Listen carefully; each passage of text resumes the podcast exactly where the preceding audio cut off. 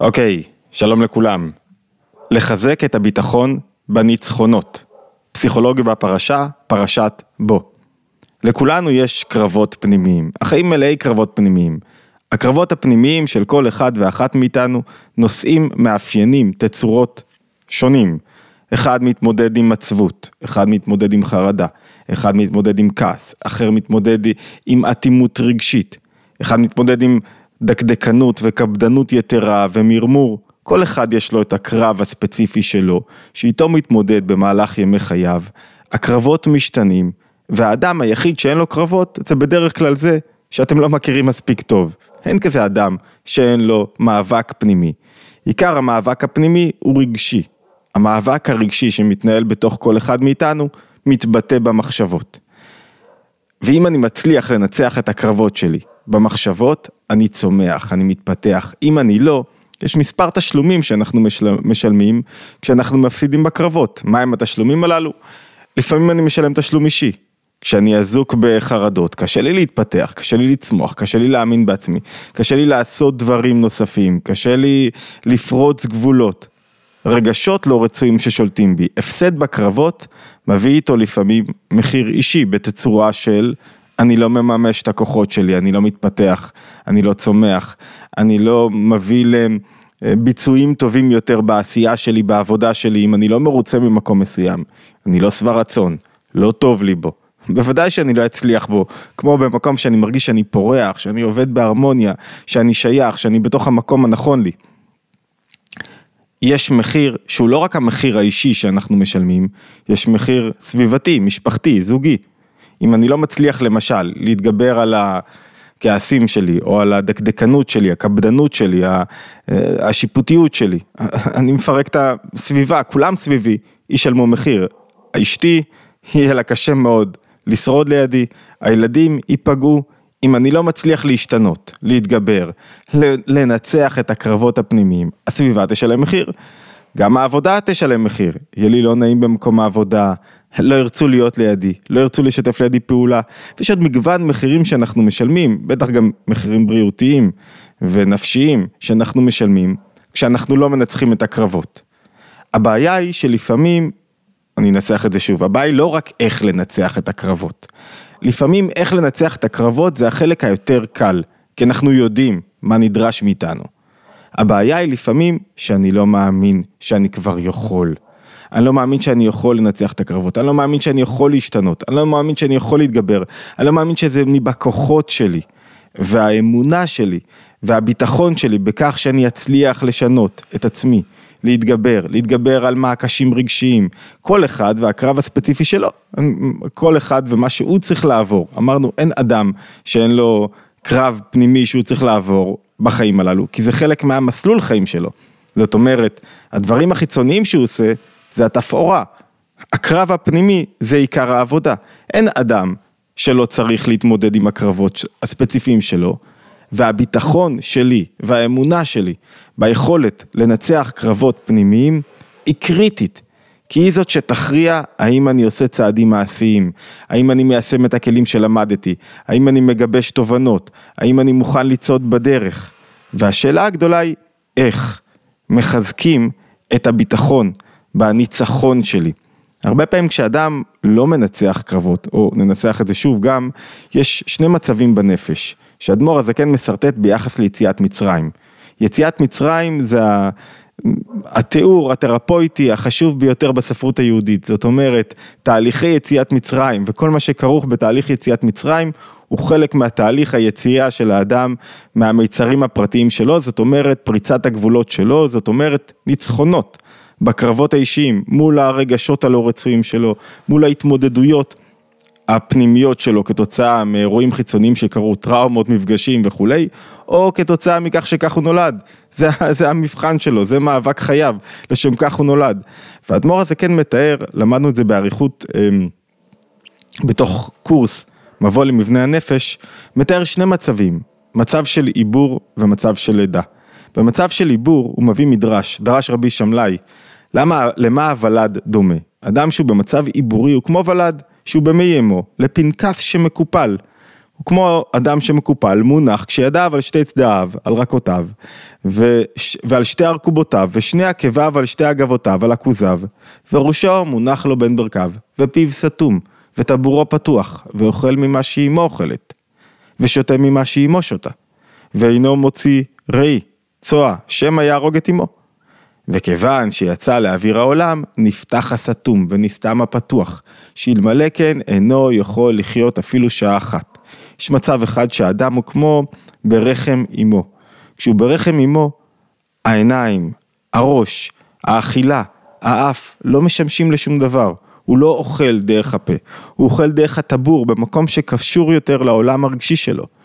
ויש מצב שבו האדם כבר ראשו לא מקופל ומונח בין ברכיו, אלא להפך, כשהוא מונח בין ברכיו, אומר אדמו"ר הזקן, אינו משמש כלום. אינו מחשב ומערער, עיניים לו והוא לא רואה, אוזניים לו והוא לא שומע, וגם המאכל שלו, הוא אוכל ממה שאימו אוכלת. ואילו כשהוא יוצא מרחם אמו, כשהעובר כבר נולד, יוצא ממעי אמו, ואז הוא פתאום, הראש יוצא, והוא זה ששולט באיברים, והוא זה שמזין את האיברים, ודרך האכילה שלו, שהיא קרובה יותר לראש ולא לבטן ולרגשות, הוא מזין את כל גופו. זאת אומרת, במצב עוברי, האדם נשלט מבחינה רגשית. לא השכל שולט על הרגשות, הוא נשלט. הוא במצב עוברי, האדם לא, אין לו אמונה בכלום, הוא כאילו, העולם עוזק אותו. המציאות עוזק אותו, הוא מרגיש את המכות מכל עבר, את הפגעים הרגשיים, הוא מרגיש את המחשבות בורחות בלי שליטה. במצב, במצב הלידתי, כש, כשכבר אדם עובר ממצב עוברי למצב שהוא נולד, במצב שהוא נולד הוא זוכה להחזיר את השליטה על חייו. החזרת השליטה היא קודם כל קשורה בהחזרת הביטחון, שזה אפשרי, שהולך להיוולד מפה משהו. יציאת מצרים היא תהליך של לידה.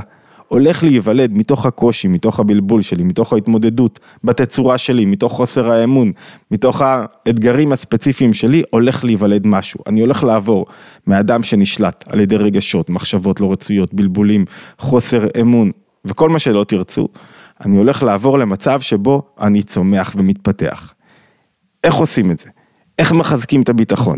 בואו ניכנס רגע לפרשה ונמצא בפסוק הראשון בפרשה כמה עצות שיכולות לעזור לנו לחזק את הביטחון בניצחונות הפרטיים שלנו, כל אחד במקום שלו. לפני כן אני מזכיר, התבוננות יומית, כל יום עולה אה, סרטון שקשור לתורת הנפש היהודית, מוזמנים מאוד להצטרף אלינו, לעקוב אחרי הערוץ בספוטיפיי או ביוטיוב, איפה שאתם מאזינים, זאת אומרת לסמן subscribe, וכמובן אפשר להצטרף לקבוצות הוואטסאפ ולקבל עדכונים לגבי אה, תוכניות שונות ולימוד שונה וגם אה, את הסרטון היומי.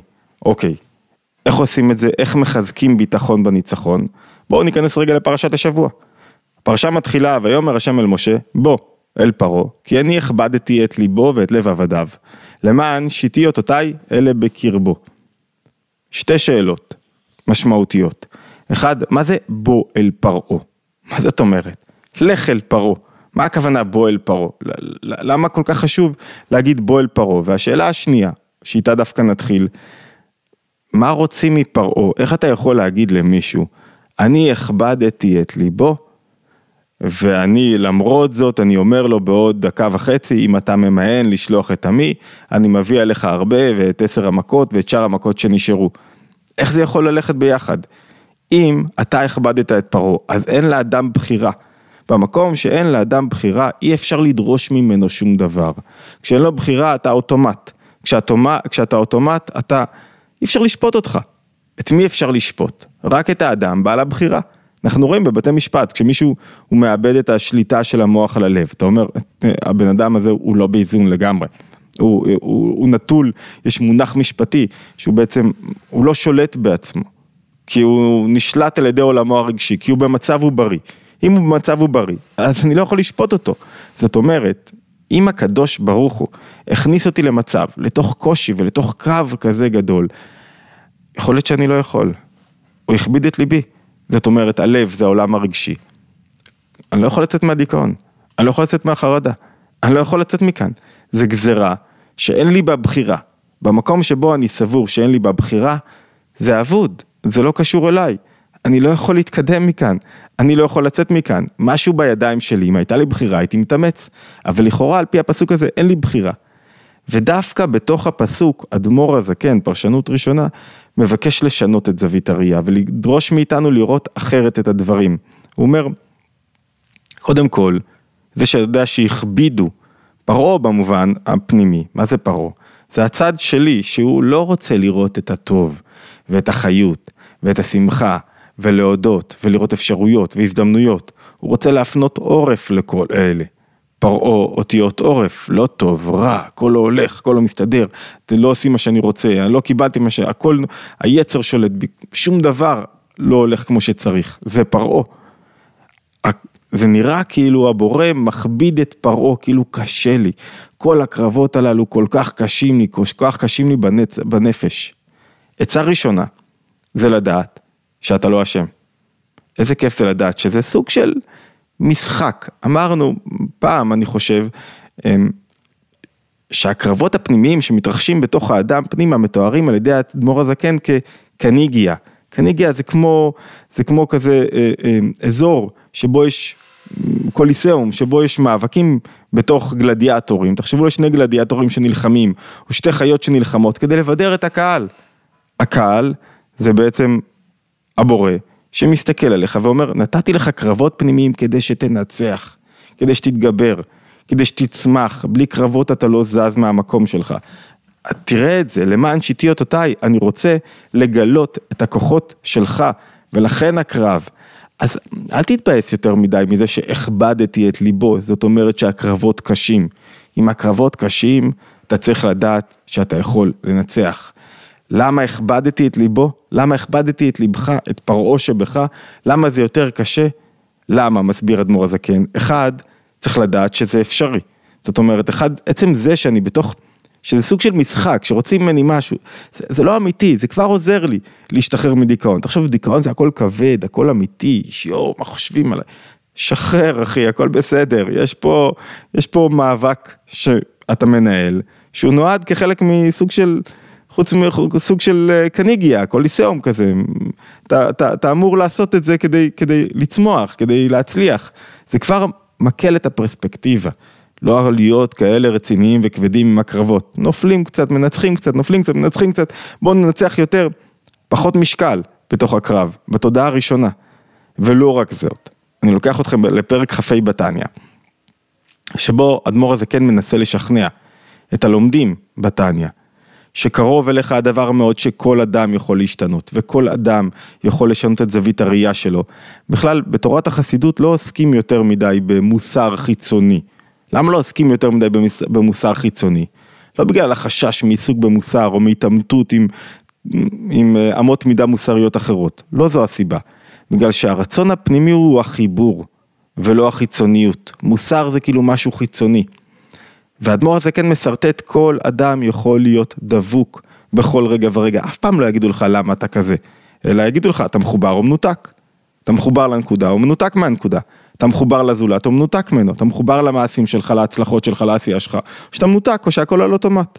אומר כל אדם יכול לעבור, להעביר את רוח השטות, לנצח קרבות, כל אדם יכול לעשות את זה, רק מה זה דורש המון מאמץ, ומי שאומר לעצמו אחטא ואשוב, אין מספיקים בידו להיות לו שעת כושר לעשות תשובה. מי שאומר, טוב, אני אתמודד אחר כך עם המחשבות שלי, אני אחר כך אתמודד עם כל מה שעוזק אותי וכל מה שמפריע לי, אחר כך אני אשתנה. לא תשתנה, לא ייתנו לך את ההזדמנות. למה? כי עכשיו צריכים לעשות את העבודה. אי אפשר לדחות אותה כל הזמן לאחר כך. אבל, למרות שמכבידים את ליבו של פרעה שבך, אם דחק את השעה ועשה תשובה, אין לך דבר שעומד בפני התשובה. אם דחקת, אם פתחת פתח, אם התעקשת, אם, אם כאילו אמרת, טוב, כל העולם כאילו נגדי, אני מנצח את זה. אני מצליח, זה אפשרי, רק מה? זה דורש ממני לא להיות נסחב אחרי כולם, להיות, אם אני נוטה לעצלות, להתאמץ לזריזות, אם אני נוטה למחשבות רבות, למצוא, ממש, ללמוד, לעבוד, לה, להתאמץ בכל דבר ועניין, אם אני מכור לחיי נוחות ופינוק, להתגבר על נוחות ופינוק. אם אני יותר מדי קפדן ודוחה מעליי כל נוחות ופינוק, ללמוד להשתחרר ולהתחבר וללמוד ליהנות קצת. זאת אומרת, בכל תנועה, יש את התנועה ההופכית שלה, שדורשת ממני מאבק איתנים, כדי לשבור את התנועה הראשונה, ואז להביא משהו מהתנועה השנייה. אותו משהו חלק מדחק את השעה ועשה תשובה, עשה שינוי, שעה מלשון, אני שואל לכיוון מסוים, אני עושה שינוי רגעי בנפש שלי, מסתכל על הדברים אחרת, מוכן לעבודה, מוכן למשימה, זה אפשרי, זאת אומרת, אם אני חוזר לשאלה איך לחזק את הביטחון, אחד, לדעת שזה סוג של קוליסאום, זה סוג של משחק, זה, תחשבו על 300, זה, זה לא אמיתי, זה סרט, זה סרט, כאילו, לא במובן של זה לא אמיתי, אני עובד על עצמי, במובן של יש לך, זה, זה כאילו יש לך את האפשרות לנצח פה, מישהו מחכה לך פה. בסרט, אם הכל מסודר כמו שצריך, לא אמורים להיות פצועים, לא אמורים להיות הרוגים, הדברים אמור, אמורים להסתדר כמו שצריך, אני מתכוון כמובן לנפש, לא לעולם החיצוני. זאת אומרת, העולם החיצוני בנוי כך שאני אוכל לנצח את הקרבות שלי. אל תיקחו את זה למקום חיצוני בנפש, למה יש הרוגים, למה יש רוח בעולם, שאלה טובה, אני שם אותה בצד, היא לא כרגע קשורה לשיחה שלנו, שכל כולה עוסקת בניצחונות הפנימיים. יש לנו מספיק סרטונים שעוסקים בכך. מה הכוונה? אני יכול לנצח את הקרבות. שתיים, דורש ממני מאמץ. אם לא הצלחתי, כנראה לא השקעתי את המאמץ הנדרש עדיין. לא השקעתי את כל כולי. מכבידים את ליבי, בכוונה, מקשים עליי, אבל אני יכול. צריך לקבל החלטה אמיתית. ואם יש טכניקה כזאת שאומרת, לא הצלחת פעם אחת, עוד פעם. לא הצלחת פעם אחת, נפלת, תנסה עוד פעם, תנסה עוד פעם, אבל אל תפסיק לנסות. אתה רוצה להפסיק לעשן, אחת הדרכים זה, לקחתי לעצמי להפסיק לעשן, לא הצלחתי, נפלתי, אני שוב, מחר, מחליט להפסיק לעשן. ועוד פעם, ועוד פעם, ועוד פעם, ועוד פעם, ועוד פעם, ועד שאתה תצליח. והערובה, ההבטחה שתצליח. חזק את הביטחון כי אתה תצליח, ביטחון זה התודעה השכלית, שהמערכת הזאתי, זה מה שאנחנו מנסים לעשות כאן, תסתדר בסופו של דבר, שאתה תצליח. רק מה, תרכוש את הביטחון הזה, נקודה שלישית, עצה שלישית, למה כתוב בוא אל פרעה שאלנו בתחילה. בוא אל פרעה, לך אל פרעה. הקדוש ברוך הוא שולח את משה אל פרעה. למה בוא אל פרעה? בוא, בוא איתי. זה כאילו הבורא אומר לאדם, בוא איתי, אל תדאג, אתה לא לבד פה. אתה לבד, אבל לא בודד. אתה לא לבד בתוך העולם. יש לך, אני איתך, בכל דבר ועניין. האדם הוא לא לבד, זה אחד הדברים, אה, ביום הולדת 20 אה, נדמה לי, אה, ביום קבלת הנשיאות ה-20 של הרבי מלובביץ', הוא קיבל את הרב יוסף דובלוי סולובייצ'יק אליו בבית המדרש המפורסם 770, והרב סולובייצ'יק כתב את הספר הנפלא שלא מעט למדנו ממנו, איש האמונה הבודד, הוא כתב אותו באנגלית והוא תורגם לעברית, וכשהרב סולובייצ'יק נכנס, חלק גדול מהשיחות שנשא הרבי מלובביץ' בפני הרב סולובייצ'יק, האדם לא בודד ולא יכול להיות בודד בעולם. כשהוא מחובר למשהו גבוה ממנו, כשהוא מרגיש שהנשמה שלו, שהנפש שלו היא לא בודדה בעולם, היא קשורה עם משהו הרבה יותר גדול. בגופים, באינטרסים אנחנו נפרדים, כל אחד והמקום שלו. אבל כשהוא מחובר למשהו יותר גבוה, יש בורא נוכח איתו. הבורא אומר לו בוא, לאן בוא? לאן אנחנו הולכים בוא? בוא, אני רוצה לעזור לך, אתה לא לבד, בוא נלך יחד אל פרעה. אל מי? אל הקשיים שלך, אל המקום שהכבדתי. בוא נלך שם ביחד ונראה מקום יותר גבוה. בשיחה מאוד מעניינת, הרבי מלובביץ' מדגיש מה זה המקום יותר גבוה. כל דבר רע בעולם, שלילי, יש לו שורש גבוה, זה נקרא שורש בקדושה. מה הכוונה שורש בקדושה? כשרואים מישהו מתנהג באלימות, יש לו איזה צורך מאוד גבוה בחום, בשייכות, בעניין. אז זה השורש של ההתנהגות. זה כאילו הבורא אומר לאדם, בוא, אני רוצה לחזק לך את הביטחון. אתה מפחד ללכת אל פרעה לבד. יש פרעה שאיך שאתה רואה אותו למטה, יש פרעה בקדושה. בוא אני אראה לך את השורש החיובי של הדברים. מה זאת אומרת? בוא נלך ביחד לשורש החיובי של האתגר שלך. למה אתה עצוב? כי אתה רוצה להשפיע, למה אתה בדיכאון? כי אתה רוצה להשפיע. אוקיי, בוא נבין עכשיו, בוא נלך ביחד לשורש הזה, לרצון שלך להשפיע, בוא נלמד אותו, בוא נבין איך משפיעים בלי להיות מקבלים, בלי להיות עסוק במה קיבלתי ואיך העריכו אותי וכמה קיבלו אותי, אלא משפיע באמת שלא תלוי בקבלה ולא נדרש לקבלה. בוא נבין רגע את התנועה הזאת בנפש, נבין את השורש של הדיכאון, והוא שורש חיובי. אדם רוצה לתת לעולם, אדם רוצה, כל פעם שמישהו, דיברנו על זה בכמה שיעורים על דיכאון, כל פעם שמישהו בדיכאון, הוא אומר, יש לי מסר לתת לעולם, יש לי ערך, ואני לא יודע איך אני מביא אותו, ואף אחד לא מקשיב לי, ואני לא יודע איך, מנסח, איך אני מנסח את הדברים שלי. הבורא אומר, בוא, בוא, אני בא איתך, בוא נבין רגע, איך אתה עושה את זה? איך אתה עושה את זה? תלמד, הורדתי לך בסדרה של ספרות מהמקרא שנקראת ספרות הקבלה והחסידות, להבין את כוח ההשפעה שלך. בוא נבין למה אני כעוס ומריר ו- ושיפוטי. כי אני רוצה מציאות יותר גבוהה, יותר מושלמת, אני רוצה שלמות. אוקיי, תבין את זה. בוא תנסה למצוא את השלמות תוך כדי פירוק הכעס, ולקחת את הכעס למקום חיובי של בנייה והעצמה. בוא, אני בא איתך, אל תפחד, בוא נלך להבין את זה. בוא נלך להבין מה אתה רוצה אה, בחרדות שלך. דוגמה נוספת, למה אתה חרד? כי אתה רוצה לגלות משהו יותר גבוה, יראה יותר גבוהה, יראה היא באה מאותה תנועה של חרדה. יראה היא פחד, אבל יראה במקום לפחד ממה עתיד להיות, ואני נותן ערך וכבוד למה שהולך לקרות. אני מאמין, אני יש, מפתח ביטחון לגבי העתיד לקרות. זאת אומרת, יראה זה שאני מכבד את האירועים, אני מכבד את האדם שלידי, אני נותן לו מקום, אני מתרגש לקראת השינויים וההתפתחויות. בואו ננסה לעשות טרנספורמציה מחרדה ליראה. זאת אומרת, בוא אל פרעה זה בוא תקשיב לפרעה שנמצא בתוכך. תראה שיש בו צעד אימתני, עורף, איום ונורא, שהוא יכול ליצור ניתוק בין מה שאתה מבין לבין הרגשות. פרעה הוא העורף, הוא המקום שבו אתה מייצר ניתוק ולא חיבור. בוא תכיר את המקום הזה, ותדע שאפשר להגיע ולמצוא בו משהו גבוה יותר. בכל הקרבות הקטנים שיש לי בנפש והגדולים, יש להם שורש, שורש בקדושה. בוא תבין למה יש לך יצר שמשתלט עליך. היצר רוצה חיבור, חיבור עם הדבר החיצוני. בוא תנסה ליצור חיבור בדרכים נכונות. במקום ליצר, להשתל... לתת ליצר, להשתלט עליך ולגרור אותך לחיבור, לא נכון, לא אמיתי, שקרי, שלא משפיע עליך באמת.